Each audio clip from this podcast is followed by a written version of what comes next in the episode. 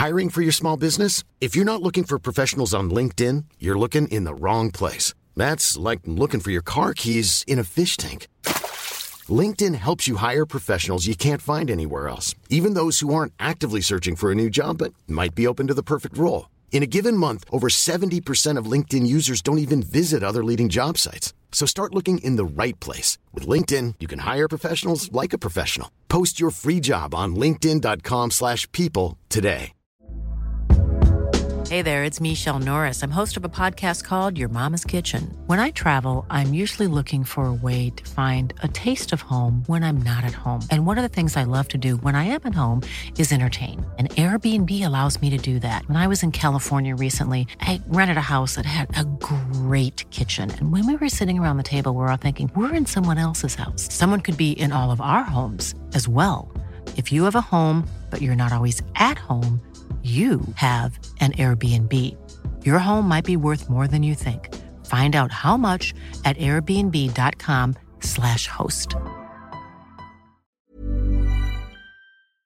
In this podcast, chat about the draw against Sunderland, the review of the January window, and answer your podcast questions. This is the Boro Breakdown podcast, and this is like Boro Matchday Chatter in a pod. Support. Curtis Fleming is there on the edge of the area. Fleming for Craig Hignett. Hit it, Higgy. Higgy hits the treble!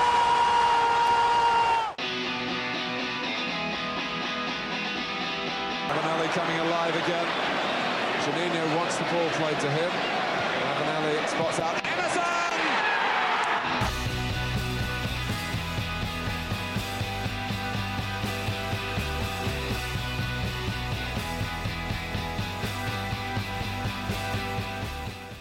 Hello and welcome to the Boro Breakdown podcast with Jonny, Dana, and Matt. We are the Boro podcast that gives you all of your Boro Match Day chatter in a podcast. And we're coming off a 1 1 draw against Sunderland today. Marcus Foskett borrowed the lead, and we were pegged back right at the, the death. Uh, we'll say death. It was quite a few minutes ago, and we nearly threw it away. Um, football cliches moment there, Jonny. Football cliches, indeed. uh, in but Boro were denied uh, three points, of course, in the derby. It's not a derby, but it is a derby. It is a derby, but it's not kind of as a derby, but it might not be. Depends how you feel about it.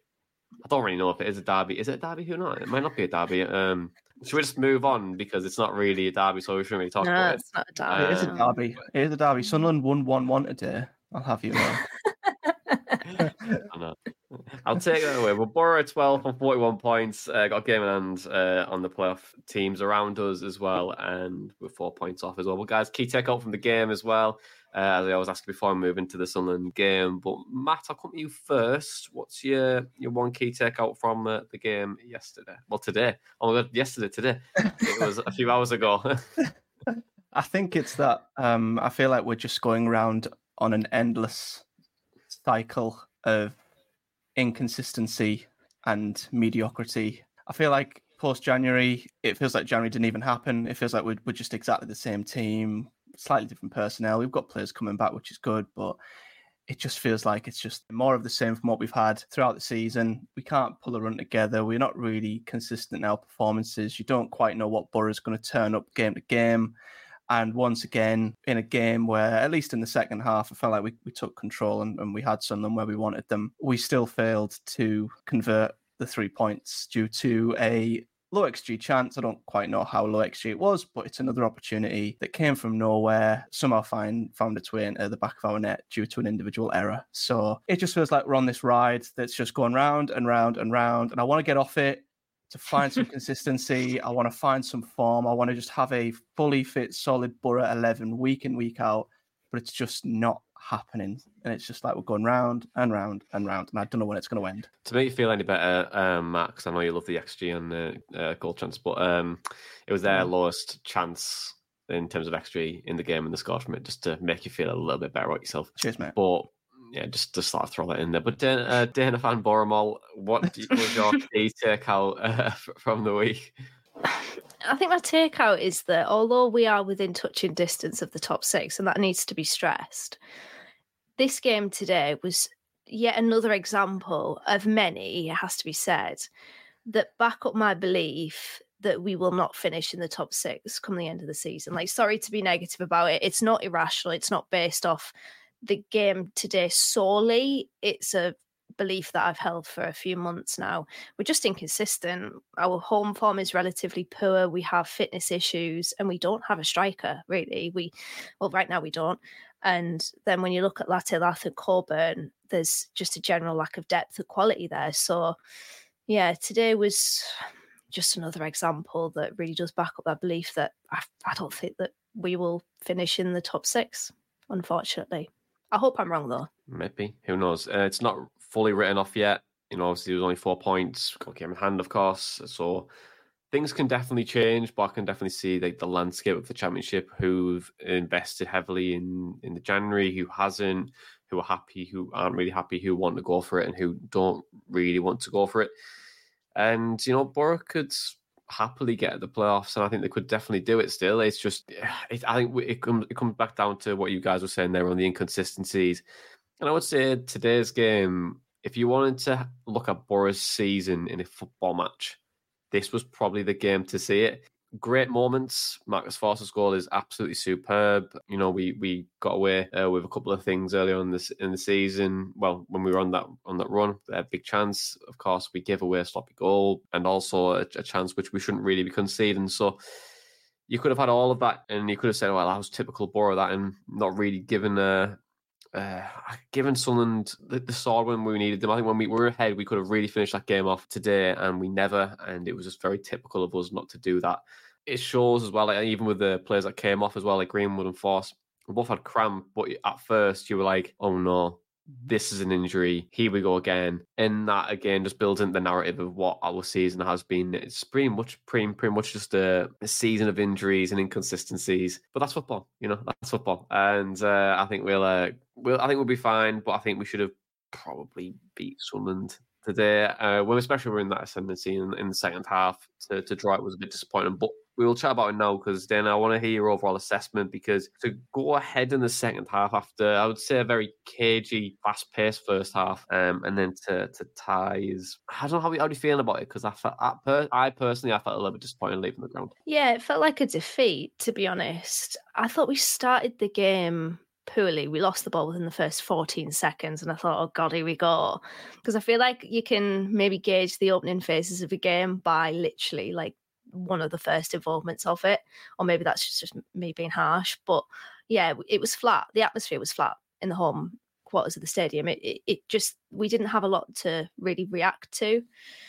But we did have a big chance through Finn Azaz, who I think if he just gained a little bit of composure and kept that shot down, we would have been 1 a lot. But in the interest of balance, they had a big chance. I do not know how they didn't score through Ba. It was a really good goal line clearance from Rav. But I mean, Ba took that shot as if there wasn't a player on the line. Like he took it as if it was a complete open goal. And like he, it was very lapse and blasé about it. The, the shot was really weird, but then we picked it up in the second half. I think one of the things that I noticed in the first half is we just didn't have a lot of width, and actually, it was them that were attacking us down the sides, and in the second half, it was us that was attacking them. They still held that threat, of course, with Jack Clarke, who's one of the, the best wingers in the league. But we picked up in the second half. I think we deserved our goal. It was a brilliant finish from Marcus Forss, and it felt like we were comfortable. Like the game kind of descended into a little bit of a lull, but I don't think they really posed much of a threat. Their performance fell off a cliff in the second half. It really did.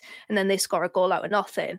And as much as people want to say that it wasn't Glover's fault, it was his fault that the ball ended up in the back of the net. But if you want to unpick that goal, we'll probably talk about it in a second. There was just so much wrong with it, really we got pulled apart on the counter attack and even the attack that we did have. I'll mention it now actually. Engel has the ball, he cuts it back. Coburn and Silvera run into each other's space, and there's absolutely no one that picks up that ball. So I'm thinking, in terms of our attacking, before I speak about our defence, that was poor. Poor from Silvera, probably to pick the same run as Coburn. But also, we got absolutely caught out on the counter attack, players flooding over to Jack Clarke's side and leaving the other side completely free that was obvious. That that ball from Clarke to their player whose name I can't pronounce was so obvious, and oh, it's just frustrating the manner at which we conceded that because it obviously meant that we didn't win the game. Yeah, and it was a a typical counter, but I also Boro press forward. But I guess on the on the attacking side of things, I always think a good strike is in the back post. Me, I always think that the back post is the area where the ball will naturally come to. And it felt like he was going too heavy on the front post. I don't mind that Coburn makes that run. My issue is that Silvera makes it. Like Silvera Yeah. in that situation, I think he can see Coburn, but Coburn probably can't see Silvera because Silvera's a little bit behind him. I just don't know why he chose to make the same run as him. And obviously, in the end, it, it meant that, like, I, is the ball from Engel bad? I wouldn't say it was, Really? No. but maybe in terms of decision making, he should have maybe spotted the runs being made at the near post. And yeah, there's so much to unpick from that goal, both defensively and offensively. Yeah, Matt, do do you think in general, like honestly, when Sunderland equalised, do you think that Borough did enough to to win the game? I don't think we did. I think we we had a, a period in the second half where we had Sunderland right where we wanted them, and I think that was the period to which we should have, would have, maybe last season we would have killed the game off, put them to bed, hit a second, third, and that'd have been it, game over. First half, as you say, was I think we got let off a couple of times. I know Finn has had a fantastic chance, which I'm surprised he didn't do better with. I sort of associate him as a player who is quite composed, and I would have thought he'd have took a touch and, and just set himself and tried to place that without like slinging his foot at it first time. But we had a big let off. I think Ba had another really good opportunity where he he didn't square the ball. He sort of side footed it into the the side netting. I, Mm. He had Bellingham coming up right behind him. I'm sure there were players coming in the box. Even if he just squares it into an area, anything can happen. So I feel like we were let off there. Obviously, Rav bailed us out of jail as well. So I think on the balance, the first half could have went either way. Arguably, Sunderland slightly maybe had the better the, the better of the chances, and then second half we we really had them right where we wanted them. I don't know if it was the fact that we stepped up or, as Dana said, they just come out and fell off a cliff. I mean, I said to you during the game, Jonny, they just seemed to lose all their tempo, their shape, their composure. They just looked like a different side, and that's where I think we should have killed the game off and put the game beyond all doubt. Essentially, we didn't. And I guess you're always leaving the door open for the opposition to, to catch you and, and have that one chance. It only takes one chance. And it seems like this season, all teams need is one chance against us because it'll find its way into the back of the net somehow. And it's just frustrating that once again it doesn't. Because I don't even think, is it Ru- Rusyn? Rusyn? I mean, his first touch was bad. The strike didn't seem great either. And yet Mm. it somehow found its way into the into the near post. So yeah, it's disappointing, but I think we had a period in the game where we should have put it to bed and we didn't. So I'd argue we probably didn't do enough to win the game in the end. It's interesting. I, I thought we did. Uh, I thought we did enough. Once we got ahead, I thought there was we, we were doing enough in the game to to kind of win the game. Also, we didn't create too much. We felt like we were on the front foot. We were creating a better chance. Like the half chance, we were having better of the play. To draw it was a bit disheartening. And to be honest, and I know there'll be a few Sunderland fans listening. For me, I think Michael Beale's absolutely killed Sunderland, and I cannot believe that he's made them that bad in the space of eight, eight or seven or eight games. I think he's killed their outlet completely in Jack Clarke, um, and just not made them fun. I, I know it sounds ridiculous, but under Mowbray, I was I was quite watching Sunday. If you're watching them, if the game was on telly, you go, oh, well, they were creating quite a few chances. They were quite fun to watch. They're boring. They're awful, and I, I, I, it frustrated me leaving the ground. I was thinking we should have really put them to the side and just finish them off. But it's frustrating, and that's their pretty much full strength squad as well. And it, it, it just annoyed me. Even that's what annoys me even more with them at the moment. But yeah, I think if if, if I was on the fan, I'd want Michael Beale at my club immediately because I think they it's, do. it's, it's actually it's it's like actually impressive how you can make a side who is really good on the transition and uh, really, if you've got a space, they really like maximize it, with Special Clarke and it, obviously they'll bring a winger on as well. But yeah, like they were so good at that, and then they've just went okay, well we'll try and control things and become really narrow, which Beale teams do, and it just nullifies everything. I just don't understand it. But anyway, this is not on the podcast, but um, it's just I just to say like on record that get him out because he's off. Well, actually, no, No, keep him in. Keep him in charge. Keep him in charge because it's actually quite funny. But as a, a footballer, it's, um, just get him out. But yeah, I think Hashtag feeling. feeling for life. I was going to say, obviously, we know that Glover could have done better, but then I know like football's very, very reactionary. Um, you can see in the phone-ins, you can hear it on Twitter, you can hear it wherever. And one minute you're the best player in the world, the next minute you're the worst thing in the world, and everyone hates you and gives you death wishes. But do you think people will probably forget the good work that Glover's already did in the last few games, just based on the one mistake that he did today? I hope not. But yeah, you mentioned the reactionary opinion post match. I did see a few tweets, and I must say that this is probably a, minority, or at least I'd hope, of people saying, "Oh, I knew that he was crap." what? Like what? like he's been fine. And this comes from someone who I went to the the early rounds of the cup, and there were a few iffy moments of his, and that made me think he's a bit suspect. And obviously, the opinion that we heard of him when he signed was very much of that narrative that he's a little bit suspect. He's got a few mistakes in him. Obviously, there was it was a mistake today, but that's really the only one that we've seen of Tom Glover. He's been really good for us. You know, he's he's made some really good saves. He's been solid.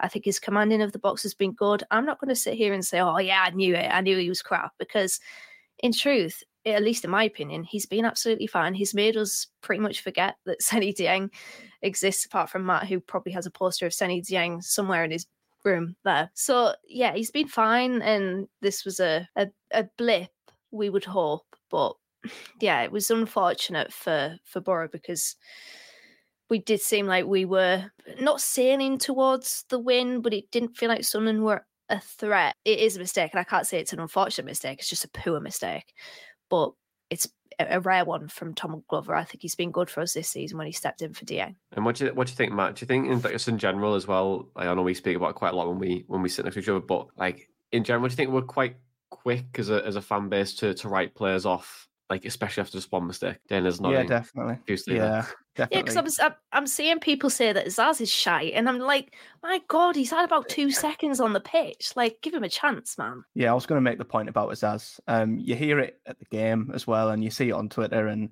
the guys, how many minutes has he had? He's clocked up two and a half games for as if that. I think it's it is unfair. I think Boro fans. I mean, it probably happens everywhere, but yeah, Boro fans do react too quickly to players, and I think especially with the model that we have now in terms of we're looking to sign players who are not dropping down a level to come to Boro. They're not big players who are coming here on loan. We are naturally looking for gems who are probably going to have played at clubs who are below Boro, smaller clubs playing maybe in the same league, like Plymouth, for example or maybe even teams from lower leagues. So naturally, you've got to expect if that's the sort of player Boro are bringing in, then they're going to need a period to step up. They're probably playing with better players. They're probably playing in a maybe a better system, a different system. And I think naturally, even just going to any football club, you need time to bed in. It doesn't matter if they're a bigger club, a smaller club, or whatever. But I think naturally with us, when we are bringing players who are going to see this move as a step up in, in quality and a step up in their career, then yeah, they are going to have to take time to get up to that standard. And I've definitely seen it with Azaz. I'm a bit worried he's going to become a bit of a boo boy already. And I think there's a lot of potential in Azaz, and I think uh, I think he will settle in and be- become a really good player for us. And it is a shame to see people reacting to him so quickly, but we've seen it time and time again. I think I remember seeing it with Morgan Rogers, and yet you had the same people kicking off that we sold him when we did. So football fans for you. Yeah, and I think on on his side as well, we were saying earlier, like I would love to see Finn as just in this that central position. Really, I was saying that's where he flourishes, and you could see like little glimpses of him today where he was able to like unlock a defense just in that position. And when McGree comes back, I would love to see McGree then as and then probably Forss on that right if when if and when Jones is out, how long ever he's out for. And you know, I'd just like to see more of it because I think there is definitely a player there. But just in general, I think in terms of players writing them off, Lucas Engel, Morgan Rogers, just to say this season, Rav van den Berg was a boo boy for a good four or five games um, at the start when he made that error at Huddersfield. You know, you've got Seny Dieng, you've got Glover, you've got Barlaser, you've got Chuba Akpom, you've got trying to think of who else. You could probably, if you really sat down and thought about it, how many players have just been completely wrote off in a very short period and then they've came good or they've had really good moments. And I think it's just in general, like if you're starting a new job, you're never good at your first day or first week or whatever, first month.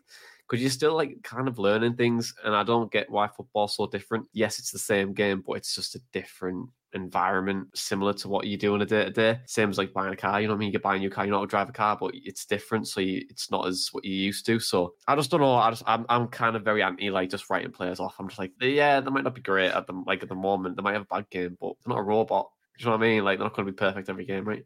But go on, Dan. Are you going to? I, I was, yeah, I was going to say. I think you can flip it to the other side as well. And there's there's fans that go a little bit too they get too excited about a player on their first start. Like I'll always remember tweets about Marcus Bettinelli being a really, really good goalkeeper at the beginning because he kept clean sheets. And then look what happened with with him, really the worst goalkeeper that I've seen. And we've had a flurry of really bad goalkeepers. So yeah, I think it it's just nice to have a balance, isn't it? But I think with the football discourse, a lot of the time it's either you're too high or you're too low, and there's no middle ground. So yeah, I mean, we we come on here and we speak, and I'd like to think that we're balanced, but uh, yeah, sometimes you can get overexcited. Of course, it's an emotional sport, and when you see a a player play really well, or you know they have a, a really good introduction, sometimes that can be amplified in regards to how you speak it, how you project, how you've taken and received the their performance, but yeah, it's just nice to have a middle ground, I think. Yeah, and speaking of players that were written off straight away, especially by a manager um, who is now angry by ham sandwiches, um, and, and that is Chris Wilder um, and uh, Marcus Forss, of course, and he scored for, for Boro today, and there was a lovely stat uh, from Sean Wilson as well around Middlesbrough and where the goals are coming from this season. And of course, with him scoring that, we've had eight players now in terms of Crooks, Forss, Coburn, Rogers,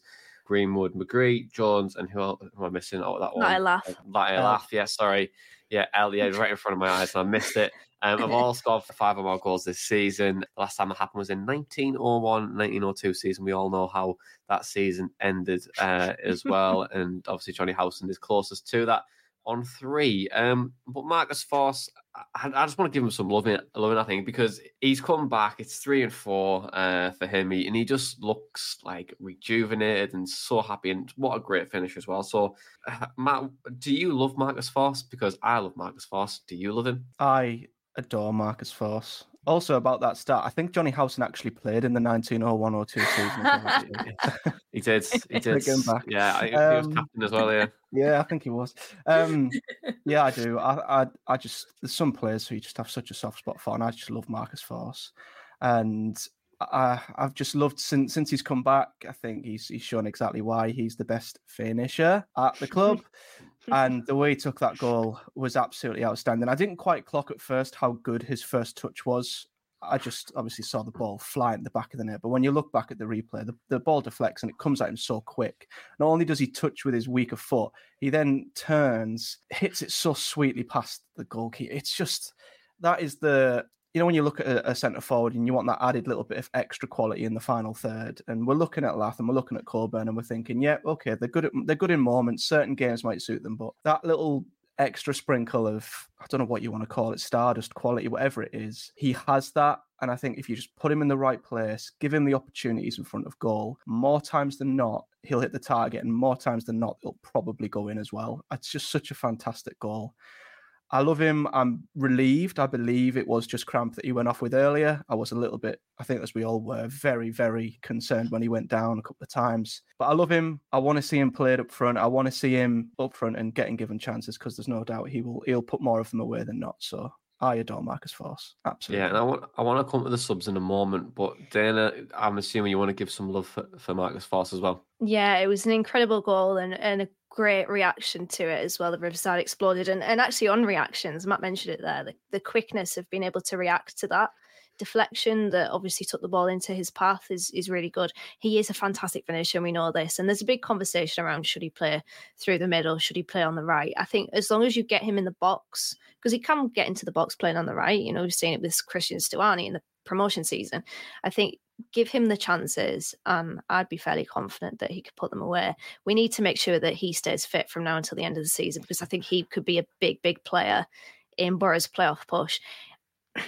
I don't want to be bedwetty here, but I think if Marcus Forss gets injured again and is out for a period of time, I would probably say that I'm 90% sure that we won't get in the playoffs. And I mean, I'm already, you know, obviously on, the side of we won't get into the playoffs, but yeah, I think he's going to be a big, big player for us because he's a fantastic finisher and that showed it. That was the prime example of Marcus Forss's finishing ability. It's good to have a player like him on our books. 100%. And, you know, I, I can't I kind of want to see him on up front, but then I'm like, you know, if you're scoring goals from the right and it works, then cool, yeah. just keep doing it.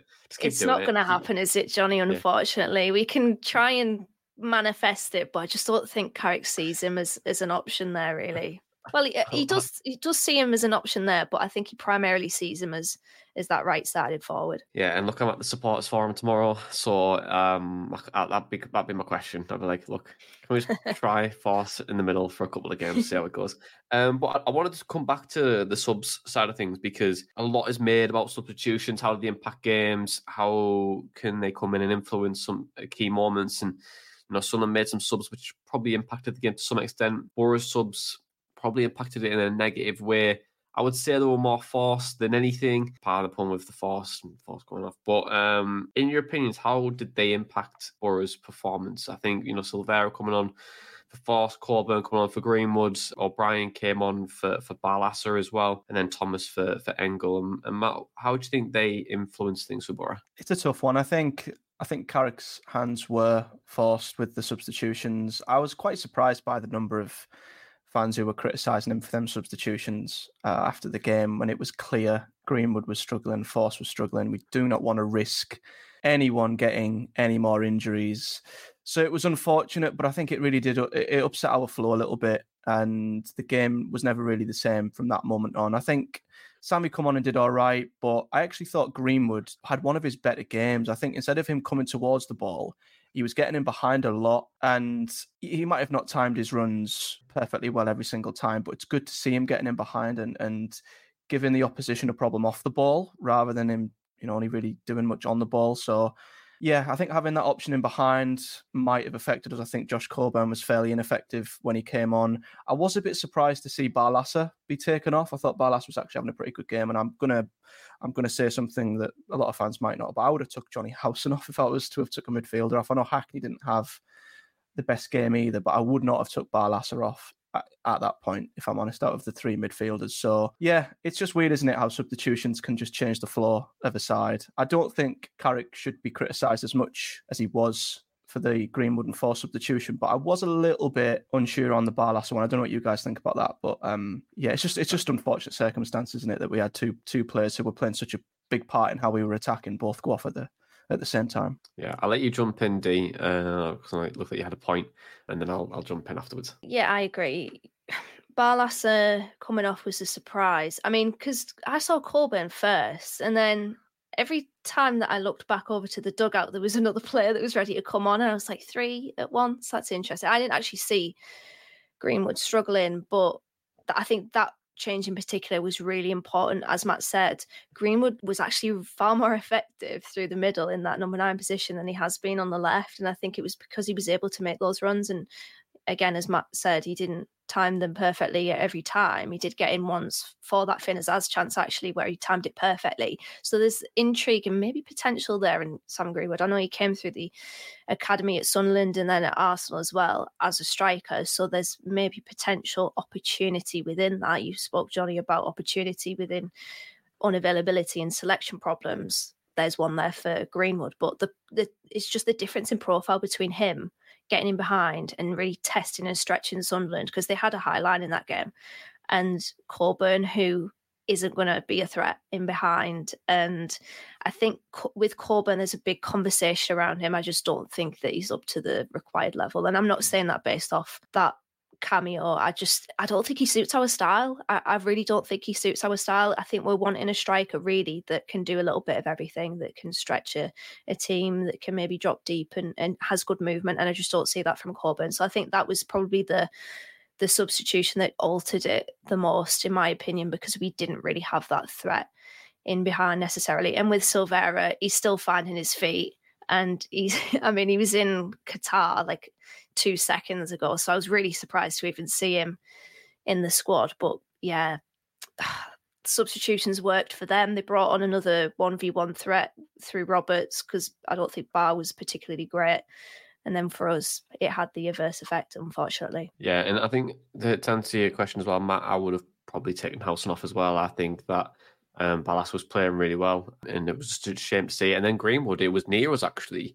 It when the ball got switched over, and you could just see like something in his knee or whatever. He just he just hobbled, didn't he? And man, it was like, oh, oh god. And then like he went off, and then he was like trying to stretch on the sideline. I don't know what he did to be honest, but felt like something just went in that moment. And then the subs as well, like yeah, we'll come to Coburn in a, in a moment when it comes to podcast questions. But for everything else, I thought, yeah, they were just not as effective as we wanted them to be. Um, but let's move on. Let's move to podcast questions now.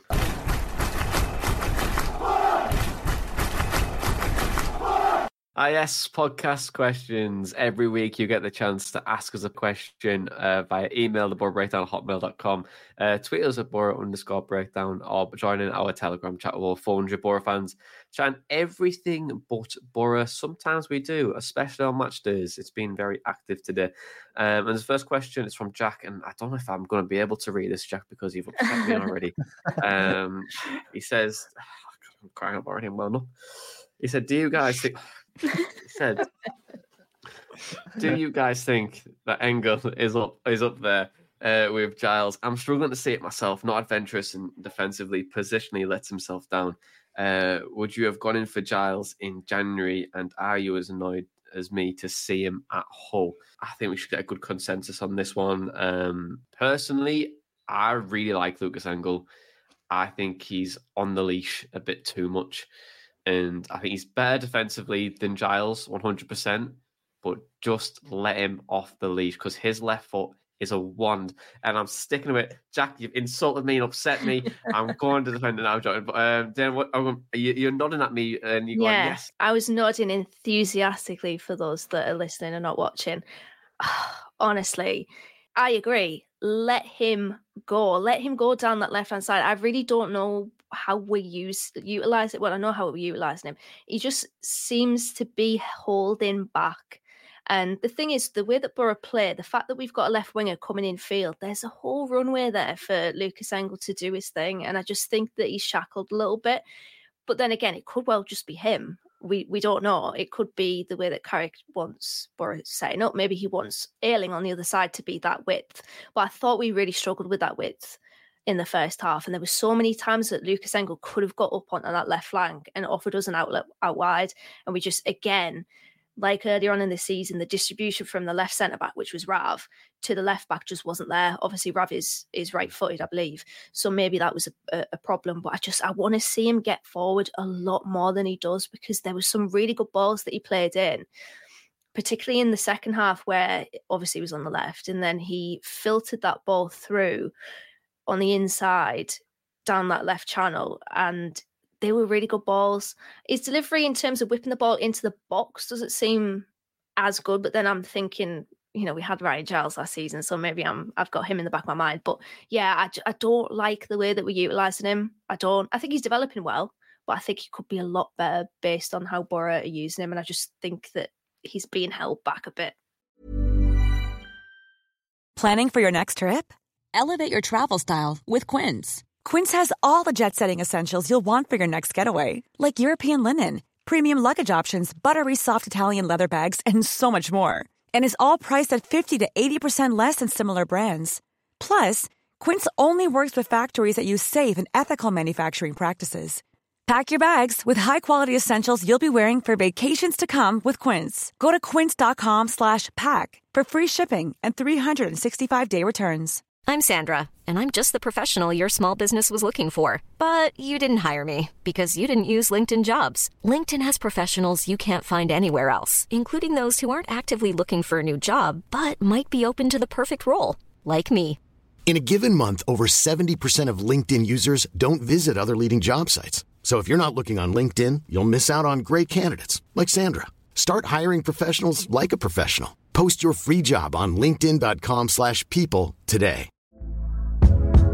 Hey there, it's Michele Norris. I'm host of a podcast called Your Mama's Kitchen. When I travel, I'm usually looking for a way to find a taste of home when I'm not at home. And one of the things I love to do when I am at home is entertain. And Airbnb allows me to do that. When I was in California recently, I rented a house that had a great kitchen. And when we were sitting around the table, we we're all thinking, we're in someone else's house. Someone could be in all of our homes as well. If you have a home, but you're not always at home, you have an Airbnb. Your home might be worth more than you think. Find out how much at airbnb.com/slash host.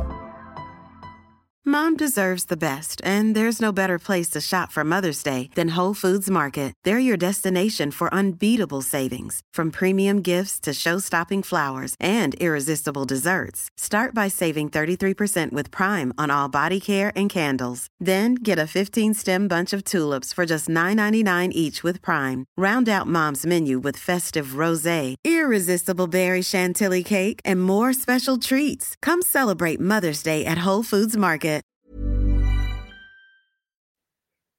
Matt, what do you think? I like you, Johnny, I think he's absolutely brilliant. And yeah, some of the balls he, he not just like down the channels, but some of the balls he plays centrally as well are just so accurate. Like he'll fizz the ball into the center, whether it's the the ten or whoever it is, and they're always on point. Uh, he drills them in, and they're absolutely brilliant. And there was one he, he played in behind to Sam Greenwood second half, and, and Greenwood got in and was one v one, and he, he put his shot wide. But it was another unbelievably well weighted ball. So um, yeah, I, I think Engels fantastic. I think again, let him off the shackles a bit, see see what he can really do. But I think he's been amazing, and um, I'm not annoyed that Giles is is at Hull. I'm over it. Just oh, about. Oh, I am. Yeah, tw- yeah. Sorry, I forgot about this part of the question.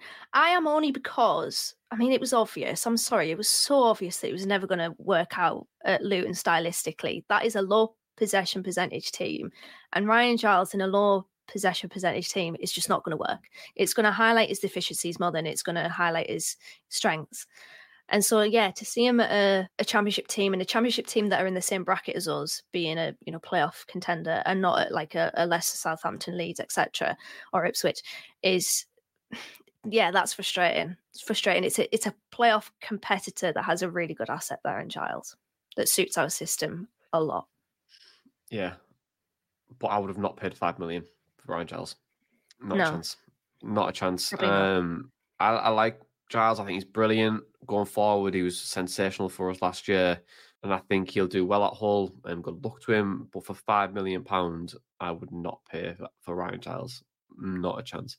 So, and that's and that's it. That's kind of where I stand on it. But from like, we've done well to recruit Bangur and Engel for. I think we've paid 1.9 million for both of them, and then you know if we paid five million for Giles, like Jesus Christ, why, why have we done that? But yeah, look, we everyone had a, a big agenda on Giles go defensively last year. I think we're better defensively with Engel going forward. Let him off the hook and, and let him let Engel cook is what I'm kind of saying. Maybe it's a hashtag, maybe it's a t-shirt, but let Engel cook. That's what I'm going to say. But we got another question. It's around Josh Coburn, and there was a load about uh, Coburn in our in our question tweet, just around like why is he here? Why is he still playing? What does he bring? Is he good enough? And it'd be good to get your thoughts on it as well, Matt Demo, because um, you, you did allude to it, so I feel like I'd be a bit harsh coming back to you and letting you repeat what you were just about to say. But for me, I think that, and I said this a few weeks ago, you can't fault Coburn for doing what he did from September to December because he did a job and we need him to. Is he good enough for championship or where we want to get to? Probably not. I'm glad that he did the stopgap, but we should have invested in a striker in January if it, if the right person was available.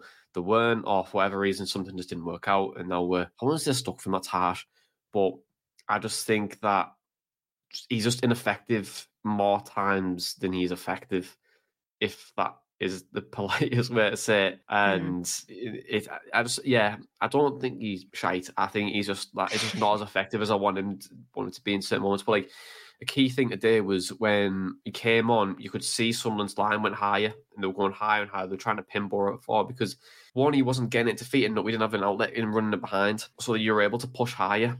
And with Azaz is the same, and you're hoping really if you were to do that sub again, maybe put Silvera up top, maybe try and move something about, maybe bring Alex Gilbert on or bring on a, a wing it, or even like if you wanted to bring on uh, like Matt Clarke or, or Luke Thomas, push Engel up, move Azaz to the right, put Silvera up top. I would rather us do that than probably what we did with Coburn today. But yeah, I just yeah, it's it's not as effective as I want them to be. And then Matt, what do you think? Your your, your final piece of the the Coburn consensus, and then we'll move on to, to Paul's question and, and wrap things off. Well, I think to answer the question on why is he here, he's here because we've not invested and gotten anybody else, or we've not got more quality and depth in that position. I think it says it all that he was intended to go out on loan in the summer to Plymouth.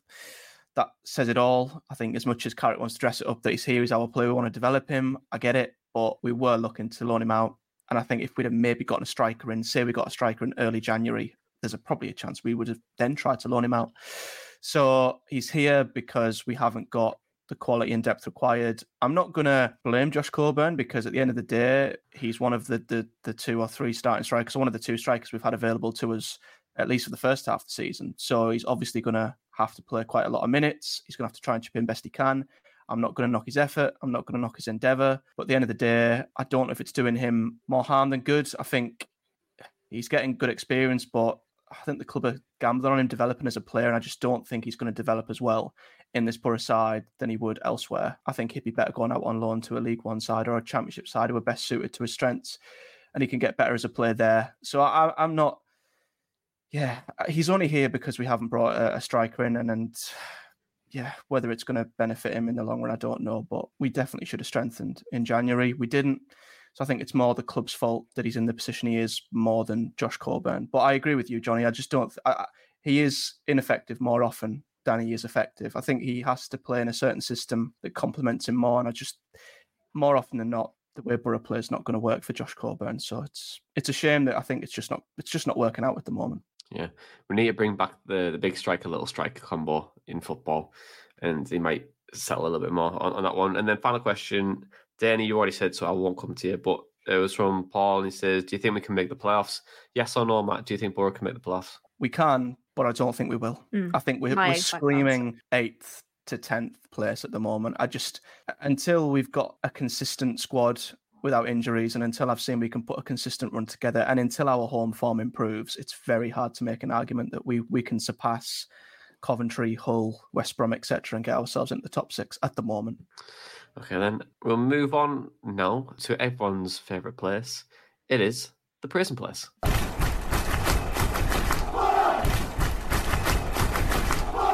Ah, yes, the praise and place. Only place where to give praise to a player, coach, or staff member. Um, Matt's Boro shirt just behind him. I think it's the 94 95 shirt as well. Dana's gone with the 99 shirt to 2000, and I'm just in a black jumper. Um, so I've really let the side down uh, there um, as well. Um, but praise and place time. Who's in your praise and place? Dana who gets the, the holy grail uh, that is your praise and place nomination? I'm going to go with two players. I'm going to go Sam Greenwood firstly because I think that was a much better performance from him, and I definitely want to see more of that.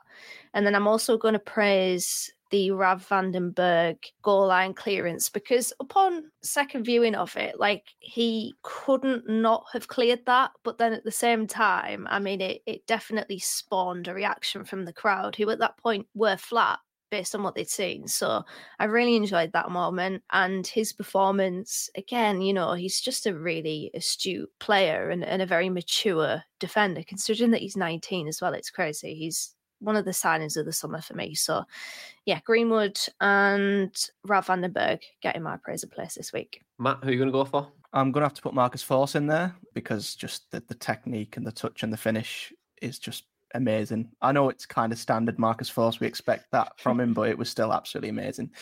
And I would I would agree with Dana, and I would put Sam Greenwood in there. I've kind of been a bit skeptical on Greenwood throughout the season. I think his numbers maybe blur the perception of him a little bit because I think there are a lot of games or a lot of periods in games where he has been very ineffective. And you could argue when he's not on the ball or when Boro don't have the ball, you may as well not have Sam Greenwood on the pitch at times. But it was very good today to see him making them runs in behind. And as Dana said, I couldn't agree more that there is maybe a glimmer there, glimmer of hope that, that we could use him in that in that role. Whether he's got the ability to finish at the end of it, I don't know. But at least we could use him to to stretch defenses. And obviously it helped create the chances as got, which he should have done better with. So Forss deserves to be in there definitely, and Sam Greenwood too. I'm hoping that's maybe a, a sign of, of things to come for him. Yeah, and I think just to round us off as well, I'm going to go with, I'll agree with Marcus Forss. I thought he was excellent. His justice form in general has been superb. I thought Engel was really good today. I thought Ballas was good today. In terms of my praise, yeah. I would, I would say, even though was a mistake, I would like to praise Tom Glover for what he's done prior to that mistake. I think he's done really, really well to to bet in. I still think Dieng is the better goalkeeper, and I think he should come back in uh, when he's back. Matt, I know you really like that comment. Um, I just think that Dieng is just the much better goalkeeper, and that's cool. Like I think there's, there's it's just a preference for me and I think he's better over his feet. I think he's better, you know, with his distribution element as well. So yeah, I'd just like to see uh, Dane come back. But yeah, for me, Glover, really, really good uh, prior to the mistake. But in terms of moving on to something a little bit different, I would like just to kind of, kind of look at into the the January transfer review now because you know, Boro brought in three players in the January window. Finn Azaz, of course, which we, we know got a permanent from Aston Villa via Plymouth. Luke Ayling came in on loan. He's out of contract in the summer. And so is Luke Thomas as well, the left back who came from, from Leicester, who was at uh, Sheffield United earlier in the season. Um, no sandwiches for Luke, though. He missed that ball and he's came on loan for six months, but also he's out of contract in the summer as well. So two big auditions for those in their futures. But then transfers out as well. Hayden Coulson went out on loan again. Uh, Bryant Bilongo went out on loan as well. Morgan Rogers and then Kavanagh as well went out on a on, on a permanent to Bradford too. In terms of the the glaring obvious. Uh, um, that we didn't bring in a striker. I'm keen to hear your thoughts on on two things really. Obviously, Morgan Rogers. I know you guys spoke about it, but I'll come to that in a moment. But Calum Kavanagh as well, just because a permanent, you know, went to, to Bradford City. Do you think it was the the right move, Dana, for, for Kavanagh to go on a permanent? Yeah, probably. I mean, you see with some strikers that come through the academy, I think Steve Walker's a, a good example of this, that technically, actually, maybe he's not, but technically good and looks from the eye test like a really nifty kind of forward, but probably lacks the physicality. I think the reason why I say Steve Walker is maybe there was other circumstances there that didn't enable him to to make uh, it into the team. But with Kavanagh, no, I'm not surprised. It just seemed like he was the type of player where his next step was quite clearly to go to a, a football league side, a, a League Two side in Bradford, and I know people say, well, he scored so many goals uh, under 23 or under 21 level, but it's just about taking that next step. And I think you've got to have the physical profile to be able to deal with it. And yeah, maybe maybe he just doesn't have that. But yeah, I, I will say I probably should preface this by saying that I haven't watched an awful lot of of Cav, but from the brief viewings that I've seen, I think he's got the technical ability, but the physical thing I think is a really big important attribute to be able to step up to football league um, or at least the championship anyway. And yeah, I'm not surprised. Yeah, and look, what twenty year old now, Cav. I think he needs games and needs to play regularly uh, at, a, at a league club. You know, if you're getting him on loan again and you're having to look at him and it's like another year down the line, his development, I just think it's the best move for him to to go uh, on a permanent now and and develop. You know, we've probably got some sort of clauses in that deal to bring him back if it, if it worked out. There'd probably be a sell-on clause there or thereabouts. You know, I don't think we're that stupid in terms of those things, but for me, I just think it was the right move uh, for him to, to move on on a permanent. But we, we speak a lot about strikers because, you know, obviously Rogers was filling in the gap. Sam Greenwood is now filling that gap. Latte Lath injured, Coburn. How big of a miss was it, Matt, that we just didn't bring in a striker? Because it was the one glare and obvious thing that we needed to really nail down in the January window. It was seemed like from Kieran Scott's interview uh, with BBC Tees that we were looked fairly confident we were going to get one, but it just never really materialised, did it? Yeah, it didn't. I was quite surprised. I, I headed into the January window after that interview with Kieran Scott, and I thought we've got a plan. And I thought we've got we've got something lined up, and I was expecting maybe not as quick as Arch because I think Arch signed on the second of January. Was it in last season? It was pretty quick, wasn't it? It was like it was all done and dusted, and we were waiting for the window to start. And I thought we were going to have something similar.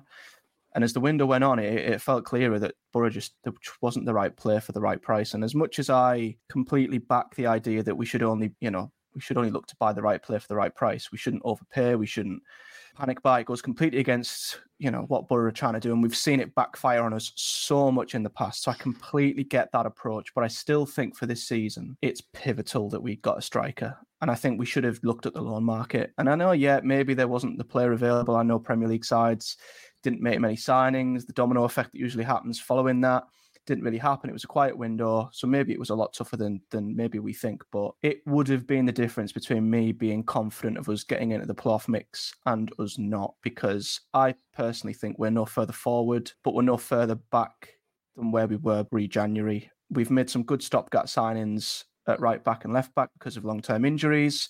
You could argue as as a sort of balanced out with the Rogers outgoing as well. And I think people maybe expected that we're going to get rid of a player like Rogers for such a good fee. We would reinvest some of that this window, and it was a bit deflating to see we didn't. So a striker is a pivotal gap for me that I am a little, well, I am very disappointed we haven't filled. And that essentially for me is the reason as to why I don't think we'll get top six. I think fully fit, defense is great, midfield's great, but even with a fully fit forward line, unless it's forced down the middle, that's the glaring gap for me, which makes me think that we're, we're not quite going to get the playoffs this season because we've missed out on, on the strike that we, we knew we needed even from the summer. Yeah, and then it was. Is there was there anyone at all? You, I know you. You. You're looking at or any sort of deals you were kind of thinking, I wish we kind of brought this player into to help us go forward? Not really. There was Duncan McGuire that I mentioned on the podcast, but I think with him, and there's a big fiasco around has he actually yeah. signed for Blackburn or not? This seemed like an absolute basket case because that's the second January in a row where they've had a, a bit of a cock up with the registration of a player. But with him, I think he had such a good season, debut season in the MLS. You don't know if that's a flash in the pan. You, like we, you don't know how good of a player he could be and what his ceiling is and what his floor is. So, yeah, there was no one really. I know there was Brandon Vazquez who ended up going to to Mexico. That seemed to be anywhere from reports maybe our top target in the winter, but no, there was nobody really that I looked at in terms of our link list anywhere That I thought, yeah, we could do with him because they were all a bit much of a muchness, to be honest. Did you like the guy from Wimbledon, Dana? I can't remember his name. Oh, he went to Ipswich. Al Hamadi yeah, I completely forgot about him. Al Hamadi, it's yeah, he's a smart signing for Ipswich, I think, and he was a former target of Boro's. I think it was the summer before last we were linked with him, but I'm not really surprised that we didn't go in for him, especially if a club like Ipswich are involved who are smart within themselves and also gone in for automatic promotion. But yeah, he, he could have been one to be fair. Mm.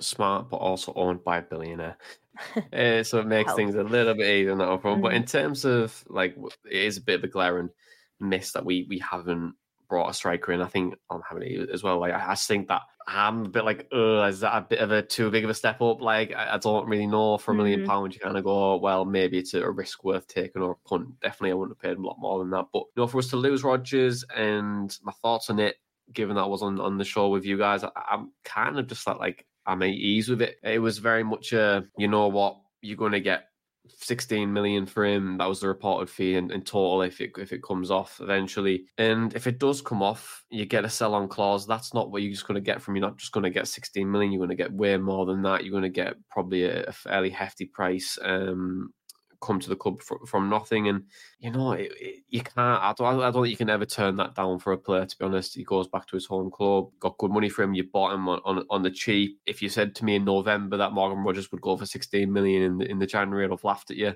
For me, I think it's, it's a great move all around for everyone. To be honest, and I'd liked him. I really, really liked Morgan Rogers. I thought he was arguably one of Boro's best players, um, and definitely most influential uh, in key moments. But I just think it's a good move all around. It's a shame we didn't we didn't you know we didn't bring someone in, but if there's more players in the summer that are available and more suited to us, Tyrese Campbell, then I just think it would uh, it'd be more beneficial for us to do that. But guys, how would you rate the the transfer out uh, transfer window out of 10, three in, four out?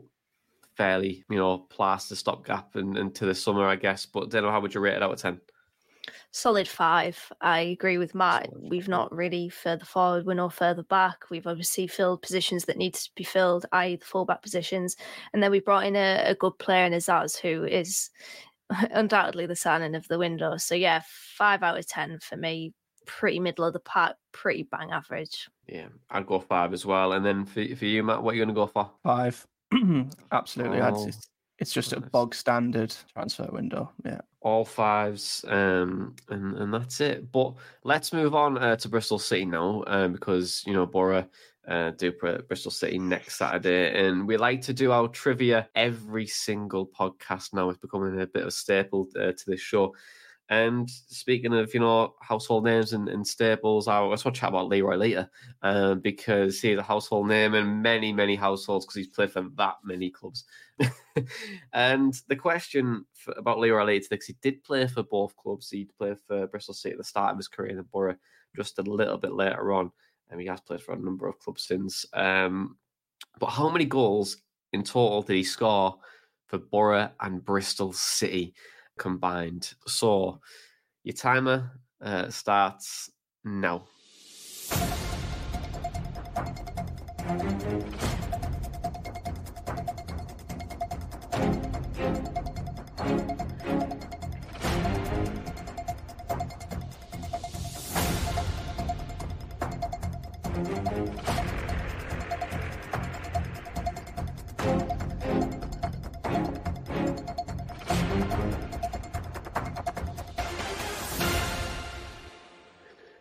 Yes, time is up. Time is up. So for Leroy Lita then, he played 96 games for Bristol City, 82 for Middlesbrough.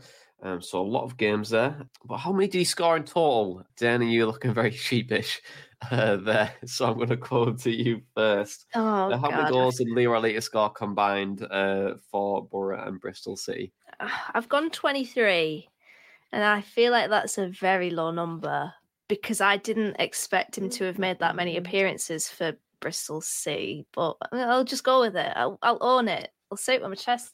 Yeah, 23 yeah, yeah. With a squiggly you question mark. I never put the question marks like that, so I don't know what I've yeah, yeah. pulled out the bag there. But Yeah, you go for 23, you know, you go for that. Um, so with Cheston, you, you don't. You're so, oh, it's funny. Matt, what did you go for? I, I'm a mess to be honest with you. I went 35, then I went 25, and I scribbled out, went down the middle, and went, "I shot it 30." Uh, yeah, uh, no idea.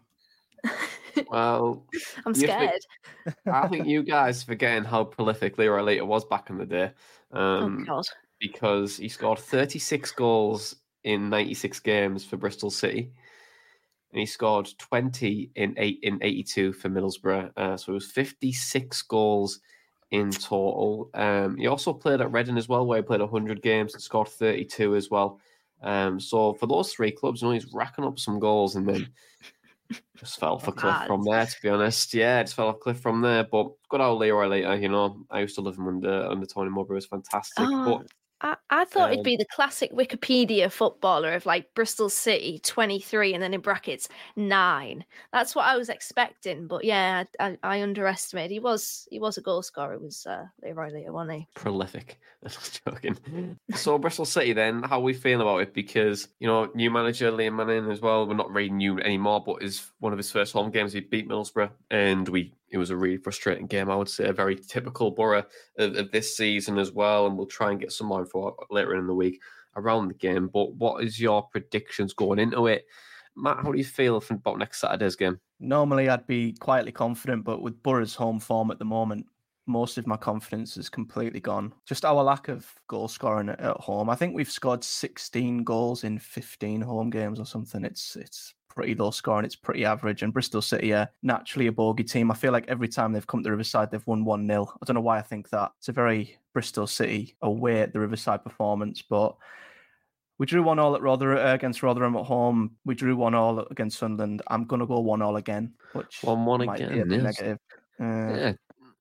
Yeah, it once you know it's like, it's like London buses, you know, like one draw, and then two come at once. I Yeah. think, I think with McGree back, I feel confident. He just gives me a bit of confidence that I didn't think I'd have. I just think he's so good, and maybe it unlocks Engel a little bit more uh, as well. But yeah, I think we go. I think we go and win this game, and, and they're a good side, Bristol City. You know, they were there was they were my like surprise pick of the season and they go go through like flurries each year where they look really good and then they just somehow dip and I don't get it. But again, dark horses for I would say you know for, for the remainder of the season. I think they could still have a good end uh, to the season. I was watching something from from Liam Manning uh, the other week around just like his philosophy and how he plays, and it was really interesting. Dana, what, what's your what's your pre- uh, predictions and how you feeling about this game? Well, I'm a little bit nervous now that I've seen that we've only managed to win twice at home against Bristol City in the last 10 appearances, going back to 2010.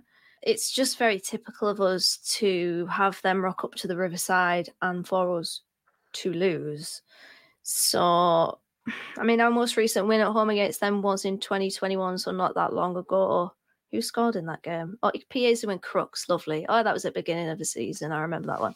Um, yeah, I, I'm going to go with a win, a hopeful win. Uh, I think I'll go with 2 1 Boro. Okay, two on Boro.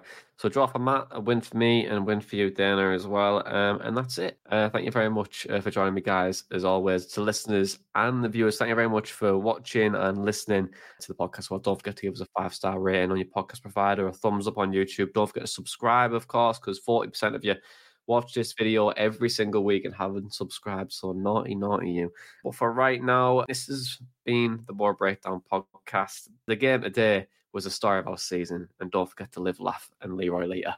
This has been the Boro Breakdown podcast. And that was I, Boro Match Day Chatter in a pod. Up the Boro.